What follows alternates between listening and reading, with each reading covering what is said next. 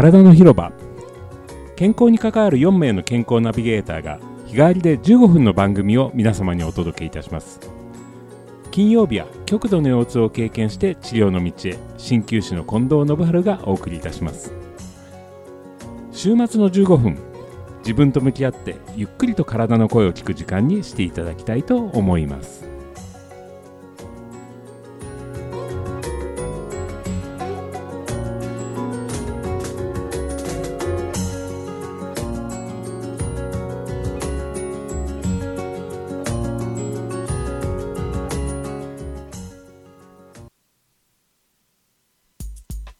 は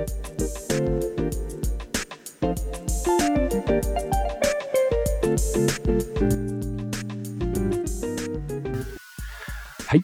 改めましておはようございます。ハリキウシの近藤です。もう暑さも本番、そしてまあオリンピックもいろいろな懸念材料を抱えながらでもありますけれども、アスリートたちの笑顔の弾ける瞬間に、えー皆さんもこう心の躍る方、またね、あの手放しでは喜べない場面があったり、いろんなことを考えてらっしゃる方多いかと思います。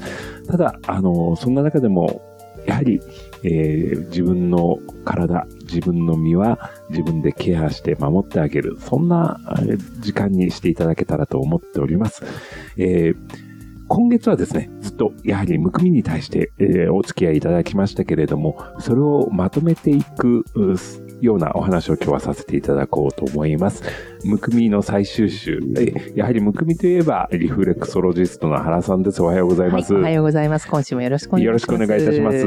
えー本当にね、むくみと向き合うことの多い足元のお仕事をされてるわけですけどね。はいあの、意外と私のところで多い方が、はい。あの、むくんでるから、あの、お水我慢するとか、水分取らないようにしてるって方って意外といらっしゃいませんか？多いんですよ。やはりあの、私のサロンにいらっしゃる方も、やはり足が重だるいということで、足を丁寧にやってほしいということで、リフレクソロジーはい。の、はい。あの、サロンにご来店される方が多いんですけど、はいやっぱり、あの、お話聞いてみると、結構やはり水を取ら、あの、なんて言うんでしょう、お仕事柄、なかなかちょっとトイレに立席で、あの、離席できないので、席な離れられないので、はい。水を取らないようにしてますっていう方いらっしゃるんですよね移。籍できないっていうのもになるんですそうね。みたいですね電話が来るからって、いや、でもトイレは生きるために必要だからそこはいいんじゃないかなっていうのをちょっと話しながらちょっと、それ何重にも良くないですね。よくないんですよ、本当に。ああ、そうですか。はいそういう方もいらっしゃいますね。はい、そうですね。だから、あの、お水はできるだけ、まあ、逆もありまして、まあ、取りすぎてるなって感じる方もいらっしゃいますけどね、あの、1日2リットルはマストなんですよねっていう方がいらして、はい。あの、結構、いかがですか？体質によってそこまで必要じゃない方もいらっしゃるんじゃないですかね。あの、私も毎日2リットル水チャレンジしたことあるんですけど、はい飲めないですね、あ私の場合はえ。近藤さんそうですか？飲めないです飲めね。ない。はい。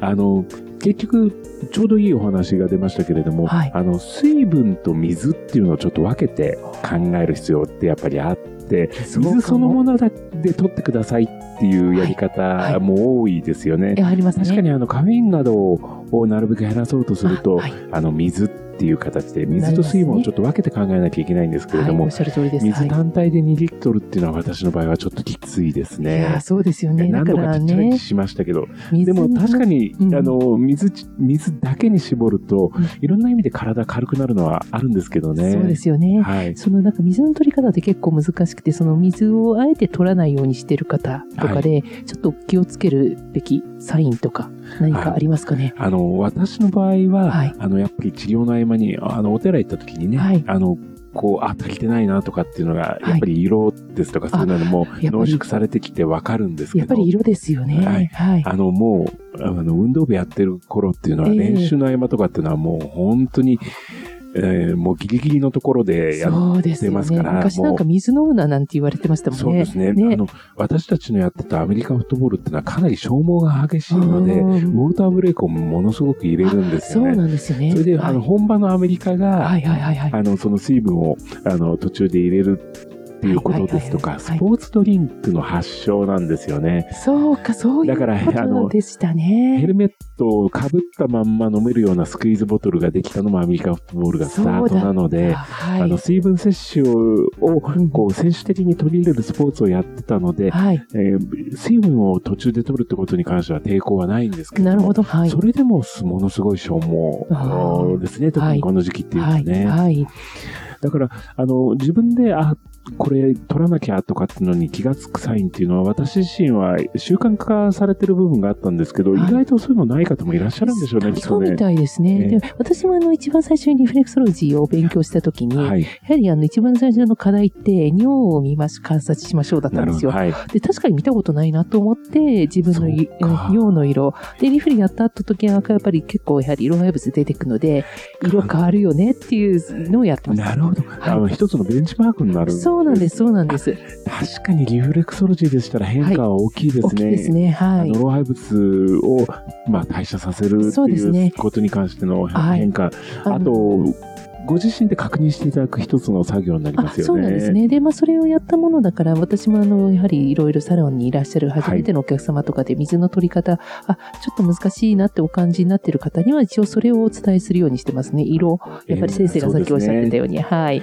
あの、特にリフレクソロジーが終わった後なんかに、あの、濃くなるのはとても実はいいことあ、ですよね。そういうことですね。そういうそれで、時にね。あはい。の、なので、施術の後に少し水分を取っていただくようなやり方っていうのも結構ありますもんね。あ、ありますね。それは私もお勧めしてますし。はい。あの、考えたら、その昔、高貴な方たちはそれ専用の遺憾を抱えて、ねえやってたわけですからね。そうですよね。だって毎朝そうやって尿の色をチェックする、やっぱり専門の方がそうですお付きでね。いらっしゃってってね。あの、もちろんフランスの王朝時代の王様、はい立正禅時代の王様しかり、そうですよね。江戸時代の、えー幕府のうんあの将軍様もしかり、そうですよね。えーそれはもう健康の第一のバロメーターとして使われてきたものでもありますそうですよね。そういった、あの、なんか昔の武家屋敷じゃないですけど、はいちょっと高貴な方が住んでるとこ行くと、やっぱり川屋ってちょっと別のところにあって、そうですねちゃんと。その尿とか便とかが、あの、こう、なんかこう、取り出せて、その人がチェックできるようになってますもんねようになって。ますもんね。ね面白いなと思いました。あのうんホジュンという韓国のドラマなんかですとね、具体的にイカンたちがそれぞれ意見を述べ合述べ合うみたいな。あそんなのもあるねそんなシーンまでありますね。すごい。でもやっぱりね、国の元首が、うんまあ、健康状態で一番大切な、そうですあのチェね。ックポイントってことですよね。あの考えたら自分の子供が生まれるとうん赤ちゃんの時なんていうのはそれを基そうよ準ね。に考えますもんそうでね。すよね。便の色とかねあ。とはペットさんなんかので、で身近な方もいらっしゃいますけれども、はいはいはいはいなぜか自分がおろそかになってる方がもしいらしたら、ぜひちょっと見ていただきたいなはいと思いますけれどもね。夏はどうしても汗かいたりとかしてね、あの、知らず知らずにやっぱり水分が減ってしまってるってことはありますしね。ね。はい。あの、ちょうど原さんがおっしゃってくださったように、えっ、と、施術後に、こう、少しこう、濃くなるっていうのはいいことというふうに捉えると、はい。えっ、と、なるべくその水分を代謝させたり、老廃物を出すという点では、それでは、あの、原さんにお付き合いいただいて、ちょっと水にまつわるおツボを今日もお話ししていこうと思うんですけれども、はい。ちょうど今日、あの、ボトムが大ズボンでいらっしゃるので、はい。ちょっと片側の足を反対側の膝の上というか、はい。ちょっと乗っけてみていただいてもいいですか、ちょっとはい。椅子に座りながら、はい。少し、こう、ね、あの、硬い方にとっては厳しい体勢かもしれませんけど、ちょっと自分の足首が見える、内くるぶしが見えるところに持ってきていただはい。きたいんですけれども、はい。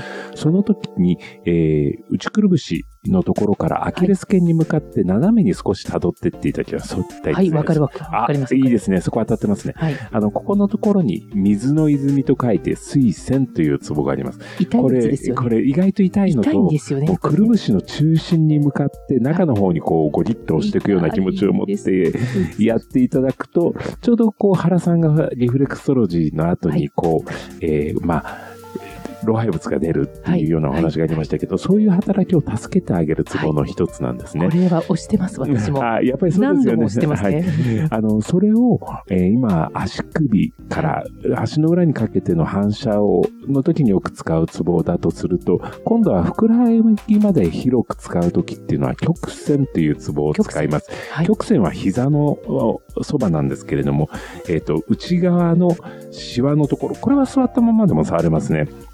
はい。えっと、内側のシワの端っこ、これも、えー後ろ側から前にちょっと引っ掛けるような気持ちではいあの、親指を。持っていた。ただくと、はい。ちょうどお皿の、膝のお皿を手のひらで包むようにしておくと、内側に親指が来ると思うんはい。ですけれども、手が当たる、当たるところですね親指の先が当たるとこですねそ。れで、シワの端っこのところを引っ掛けるようにして、お皿の裏に向かって押すようにしていると、痛いところありますよね。痛いですね、痛いですね。これも、はい。はいえーふくらはぎ全体の水分代謝うーに関して影響のある場所なので、これも使っていただけるといいかと思います。そうすると全体の巡りを。を良くしながら水を出してあげながら老廃物と一緒に、はいえー、と代謝を促進するというような時に使うツボというふうに考えていただけるといいかもしれませんね。はいい、ずれにしても、あの、むくむから水分を取らないではなくて、えっ、と、上手に水分と付き合いながら、はい。あの、必要のないものを出して、そして、えっ、と、エネルギーを効率的に使っていただけるように、今日もまたお話していこうと思います。今日もなんかいろいろその回すっていうイメージを回すというイメージいですね。ただきたいような気がします。はい。はい。あの、ですから、回すというイメージの時には、はい。えっ、と、まず湧いてくる泉からスタートなんですね。やっぱり、あの、そのスタートのところをこういうふうに押さえておくと、その回す時の、はいえー巡りといいますか。泉から始まるですね。はいあ、そうですね。ね泉から始まるいい。ですね。なんかはい。あのはい。を生活に取り入れていただくようなアイデアを今日もお話したいと思います。私もちょっとあのサロンでお客様に早速実験してみたいと思います。はい、どうもありがとうございました。はい失礼いたします失礼いたします。はい。今日はリフレクトロジストの原さんにお話を伺いましたけども、さすがに足、そして、えー水回りの専門家でいらっしゃるので、こう普段見てらっしゃるところが、あこう、針のお話でお話をしてもすぐにこう、こうピンと打てば響くという言葉がありますけれども、えっ、と、伝わったのではないかなというふうに、聞いてくださった方にも伝わるのではないかなというふうに、あの、思っております。さて、先ほど私は、あの、水分と水をちょっと分けて考えましょうというお話をしましたけれども、皆さんにはその水分というよりは水、ダイレクトに水をちょっと取っていただくようなあトライを試してみていただきたいというふうに今日アイデアとしてお話ししたいと思います。えというのはですね、あの、やはり体にとってその代謝、えー老廃物を出すためには、えーいろんな形のカフェイン、それから体にとって必要なものではありますけれども、えーミネラルなどのものが入っていると、どうしても吸収が遅くなります。なので、えーよくファスティングの方なんかは、えーファスティング中は、えー水分の吸収がを良くするためになるべく軟水、えミネラルなどの入っていない、もしくは少ないお水を選びましょうというお話をされる方が多いんですけれども、まず水を軟水で選んでみていただけたらと思います。軟水って何っていうお話になりますけれども、あの、普通にコンビニスーパーで売っている、えっ、と、日本の天然水に相当するようなものは、ほぼ軟水と思っていただいてよろしいかと思います。えーですから、えっ、と、日本のこう地名がついたような水を中心に取っていただくというのを一つの目安にしていただけるといいと思います。水の選び方、目標がさっきもちらっとお話が出ましたけど、1日2リットルということです。えーそれ全部飲み切る必要はないんですけれども、えーまずは、えーペットボトル2リットルで1日分の水を用意する。そして、えーこまめに飲む。あの、一度に飲もうとすると、特に今の時期っていうのは、えー水分を直接えー胃を通って小腸まで吸収させてしまうと、えー消化器の負担にもなりますので、なるべくこまめに飲む。一度の量が多くなくてもいいので、まあ、コップ一杯分ぐらいを一つの目安、200cc ぐらいを一つの目安にしながら、時間を空けながらこまめに飲むということ。あともう一つ、できたら常温に近い温度で、あの、極端に冷やさずに飲んでいただく。